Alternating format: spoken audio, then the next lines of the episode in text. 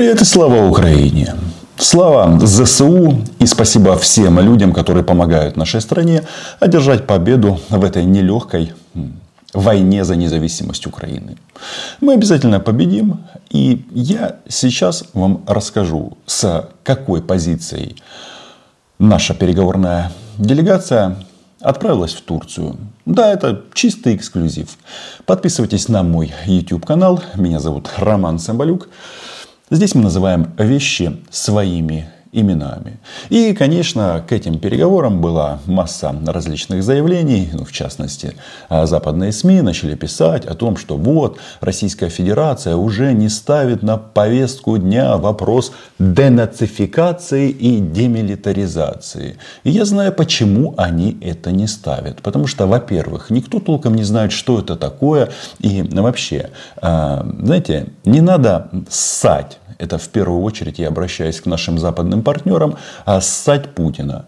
Потому что его армия, как выяснилось, жрет а, просроченные субпайки и массово а, демилитаризируется. И об этом свидетельствует видео, которое я у себя разместил на канале. Автор Сергей Стерненко о том, как массово проходят похороны в Российской Федерации. Везде, кроме Москвы и Питера целом основные задачи первого этапа операции выполнены. Да, а, разговоры идут на тему, что вот Украина остается нейтральным государством и вступает в Европейский Союз, так пишет издание Times. Ну, я, если честно, к этому всему отношусь очень скептично, потому что э, ни о каких вступлениях куда-либо речь идти не может до завершения войны.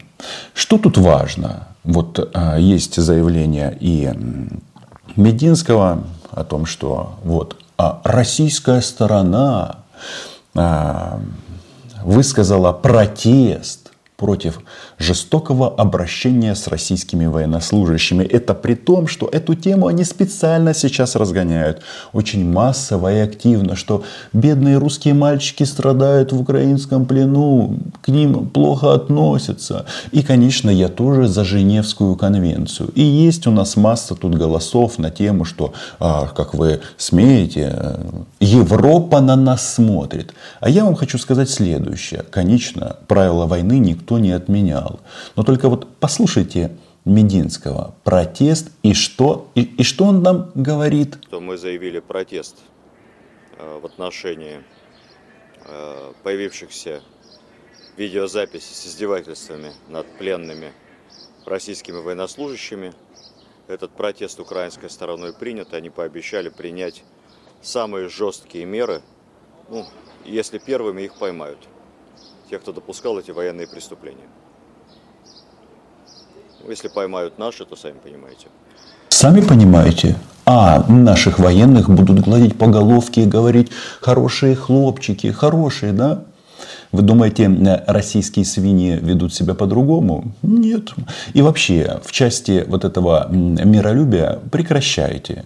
Эти российские захватчики прекрасно все сознавали, когда сюда ехали. И вот эти вот сказки на тему «мы были на учениях», это все в пользу бедных. Все все прекрасно понимают. Да, это война.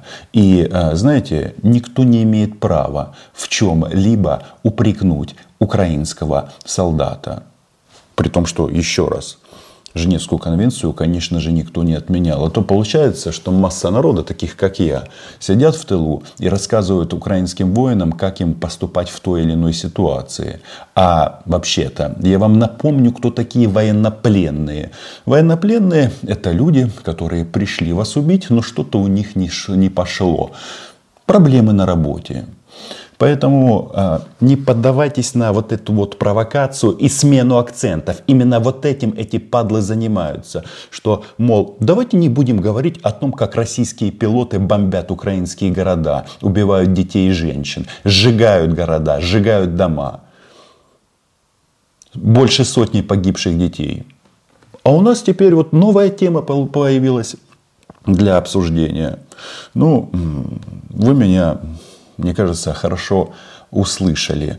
И это не значит, что я призываю а, к жестокому обращению с военнопленными. Конечно же нет. Я просто говорю, чтобы мы не велись на эти дебильные российские провокации. Это а, просто съехать с темы мы э, это зафиксировали. Значит, э, переговоры сейчас продолжаются. Есть э, заявление советника руководителя офиса президента Украины Михаила Подалека, который говорит о том, что, ну да, у нас несколько вопросов. В частности, что там, это договор о международных гарантиях безопасности для Украины и э, гуманитарные вопросы. И вот Подоляк тоже э, отдельно э, сказал о, о военнопленных. Хорошо, эту тему мы проехали. Дело в том, что э, я очень скептично еще раз отношусь к этим переговорам, потому что есть у нас масса заявлений. Вот выступил Сергей Шойгу только с заявлением, что теперь мы сконцентрируемся на главных целях спецоперации, оккупации украинского Донбасса. Существенно снижен боевой потенциал украинских вооруженных сил, что позволяет сосредоточить основное внимание и основные усилия на достижении главной цели – освобождения Донбасса – и цели операции будут доведены до конца. Вот, э, вот и все. А, вот на этом нужно а, акцентировать внимание, а не на каких-то вбросах а, российских пропагандистов. Вот это очень и очень важно. Да, наша переговорная команда ведет э, сложные дебаты на тему международных гарантий безопасности, но тут сразу возникает вопрос, а где должны находиться российские захватчики? По моему глубокому убеждению, за поребриком, то есть за красными линиями. А красные линии это линии государственных границ. Поэтому э, давайте скажем прямо, война будет продолжаться, я не знаю сколько, но на сегодняшний день а, российская переговорная делегация занимается исключительно прощупыванием готовности Украины капитулировать. И что-то мне кажется, что они уедут разочарованными. И это а, главный а, момент. Теперь, что касается эксклюзивной информации на тему, с чем приехала украинская переговорная команда. Да, у нас а, очень сильно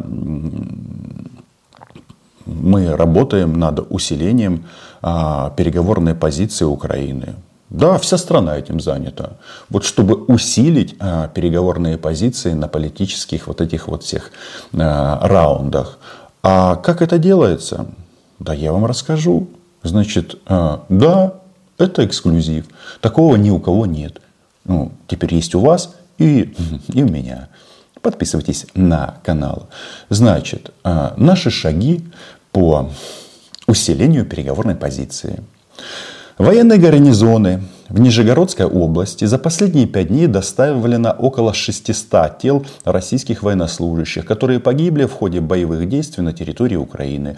В соответствии с, в соответствии с имеющимися данными, большинство военнослужащих были из состава 47-й танковой дивизии Мулино, воинская часть 54096, первая танковая армия Западного военного округа. На данный момент происходит опознание тел погибших, и тут я всем э, жителям населенного пункта Мулино передаю мой солнечный украинский привет. Что еще? Значит, э, за последние двое суток Потери 247-го десантно-штурмового полка. Передаю привет городу Ставрополю. 7-й десантно-штурмовой дивизии Новороссийск. И 7-й, э, да, еще раз, э, значит, 247-й э, десантно-штурмовой полк из Ставрополя, который входит в состав 7-й десантно-штурмовой дивизии, город Новороссийск. Под Херсоном составили не менее 20 погибших. Яка сумна новина. Далее. Я как раз, да, это все усиление переговорных позиций. Именно так, а не иначе. Военнослужащие по контракту 9-го мотострелкового полка, воинская часть 88-771, населенный пункт Советск. Какое отвратительное, отвратительное название. Калининградской области. 18-й мотострелковой дивизии Балтийского флота прибыли на полигон в Белогородскую область для подготовки и дальнейшей переброски на Украину. Пообщавшись с военнослужащими из состава другой дивизии, которые только что вернулись с Украины, желание воевать у контрактников резко упало. Совпадение? Не думаю.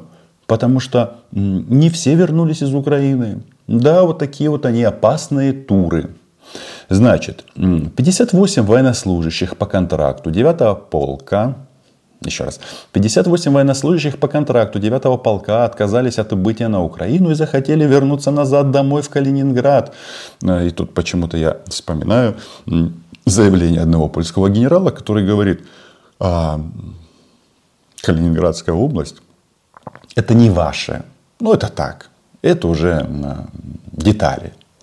Значит, э, захотели они вернуться э, домой, в Калининград. И правильно, живыми это лучше, чем мертвыми. А то потом сложно будет что-то в своей жизни изменить. Так вот, из этой вот компании пятеро товарищей пошли дальше. Они выпили, выпили, избили своего командира, который до этого предлагал им поучаствовать в специальной военной операции с целью подзаработать денег и получить несколько наград. Но, э, очевидно, для многих начало доходить, что э, мертвым деньги не нужны. И награды тоже. Давайте пойдем а, посмотрим, какие у нас еще есть интересные а, сообщения. Это да, это все к переговорным а, баталиям в, в Турции. В связи с огромными потерями личного состава воинской части 1-й танковой армии ВЧ-11161 «Баковка» начали комплектовать свои боевые подразделения механиками-водителями с других небоевых частей Западного военного округа, в том числе из состава 81-го отдельного ремонтного батальона воинская часть 98579, населенный пункт Мулина. Происходит все это следующим образом. Механиков-водителей с ремонтных батальонов отправляют в командировку в танковые батальоны, якобы с целью помочь устранить неполадки в танке. А неполадок в танках стало много. По прибытию в часть, без их согласия, их назначают на должность механика-водителя танка и уже в составе экипажа отправляют в Украину. А желающих нет. И почему они уже не спешат туда? Я даже не знаю. Может, потому что они наконец-то начали понимать, что значит а, слова. Слава ЗСУ. Давайте пойдем дальше. Значит, в первом танковом полку воинская часть 58-190, Калинец, Московская область, а, второй мотострелковой дивизии первой танковой армии военнослужащие целыми подразделениями отказываются идти в бой. Они хотят из Московской области на парад, а их гонят в Украину. А в Украине их ждет, что? Правильно, смерть. Потому что а, правило для российских военных очень простое. Уйди или умри. Но опция «не приходи» она тоже допустима. По имеющимся данным, три командира взвода второй танковой роты а, Никонов, Гусев и Давлишин заявили командиру первого танкового полка, что не поведут свои подразделения в бой. Военная прокуратура почему-то по данному факту открыла уголовное дело против этих троих командиров взводов и других военнослужащих, которые их поддержали, для выяснения обстоятельств. Во второй во вторую мотострелковую дивизию были направлены представители главного военно-политического управления Министерства обороны Российской Федерации, которые должны им объяснить и убедить этих парней, что они обязаны умереть за Путина не за Родину, а именно за Путина. В ходе их деятельности выяснилось, что это не первичный случай саботажа или саботажа приказа о наступлении. Всего во второй мотострелковой дивизии более 9 офицеров отказались вести свои подразделения в бой. Вот так вот формируется переговорная позиция. Давайте-ка посмотрим, что у нас еще. А, прекрасная новость, которую, конечно же, мы не можем пропустить. Значит, 27 марта сего года во время наведения понтонно-мостовой переправы через реку Десна в районе Чернигова погиб начальник штаба 40-го инженерно, 40 инженерно-саперного полка воинская часть 14330, населенный пункт а, пункта постоянной дислокации Ишим. Так вот, погиб подполковник Корника Александр. Вместе с ним погибло 8 и получило ранение еще 17 военнослужащих полка. Шесть тел погибших военнослужащих не смогли достать из воды. Их унесло течением. А знаете что? Ну, ребят, ну спросили бы у меня, я вам сказал, что Десна река красивая, зачарована Десна, як писав Олександр, Олександр Довженко. Именно так. Дуже зачарована и опасная. Не знаешь, сука, воду, броду, не лезь в воду.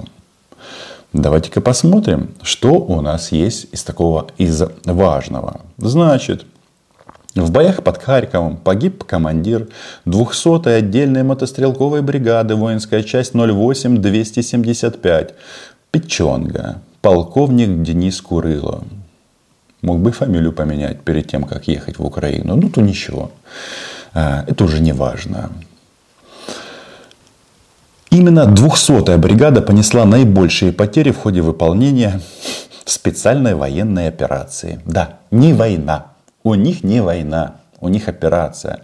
По имеющимся данным, на Украине было уничтожено две батальонные тактические группы 200-й отдельной мотострелковой бригады. Потери личного состава бригады превышают 1500 военнослужащих. И тут кто-то наверняка в комментариях пишет «Яка сумна новина».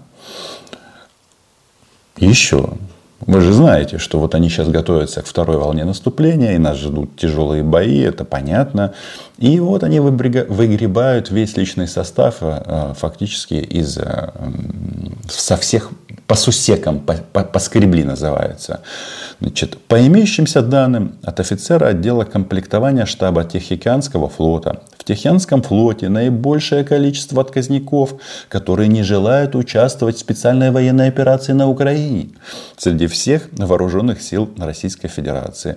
Это что получается? Офицеры Тихоокеанского флота самые умные?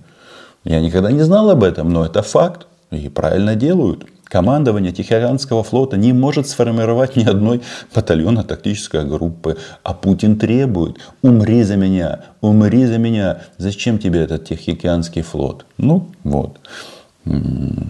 Кстати, под Харьковом моря нет. Ну, это так. Мало у кого из военнослужащих Тихоокеанского, Тихоокеанского флота есть желание ехать на другой конец света, чтобы погибнуть непонятно за что. Вот эта вот тема, непонятно за что, она же сохраняет полностью свою актуальность. Потому что вопрос, за что они умирают, они не знают. Каждый российский солдат а, прекрасно знает, что он оккупант. Там есть дальше а, развилки в сознании убить детей, женщин, а, этих бендеровцев, пограбить.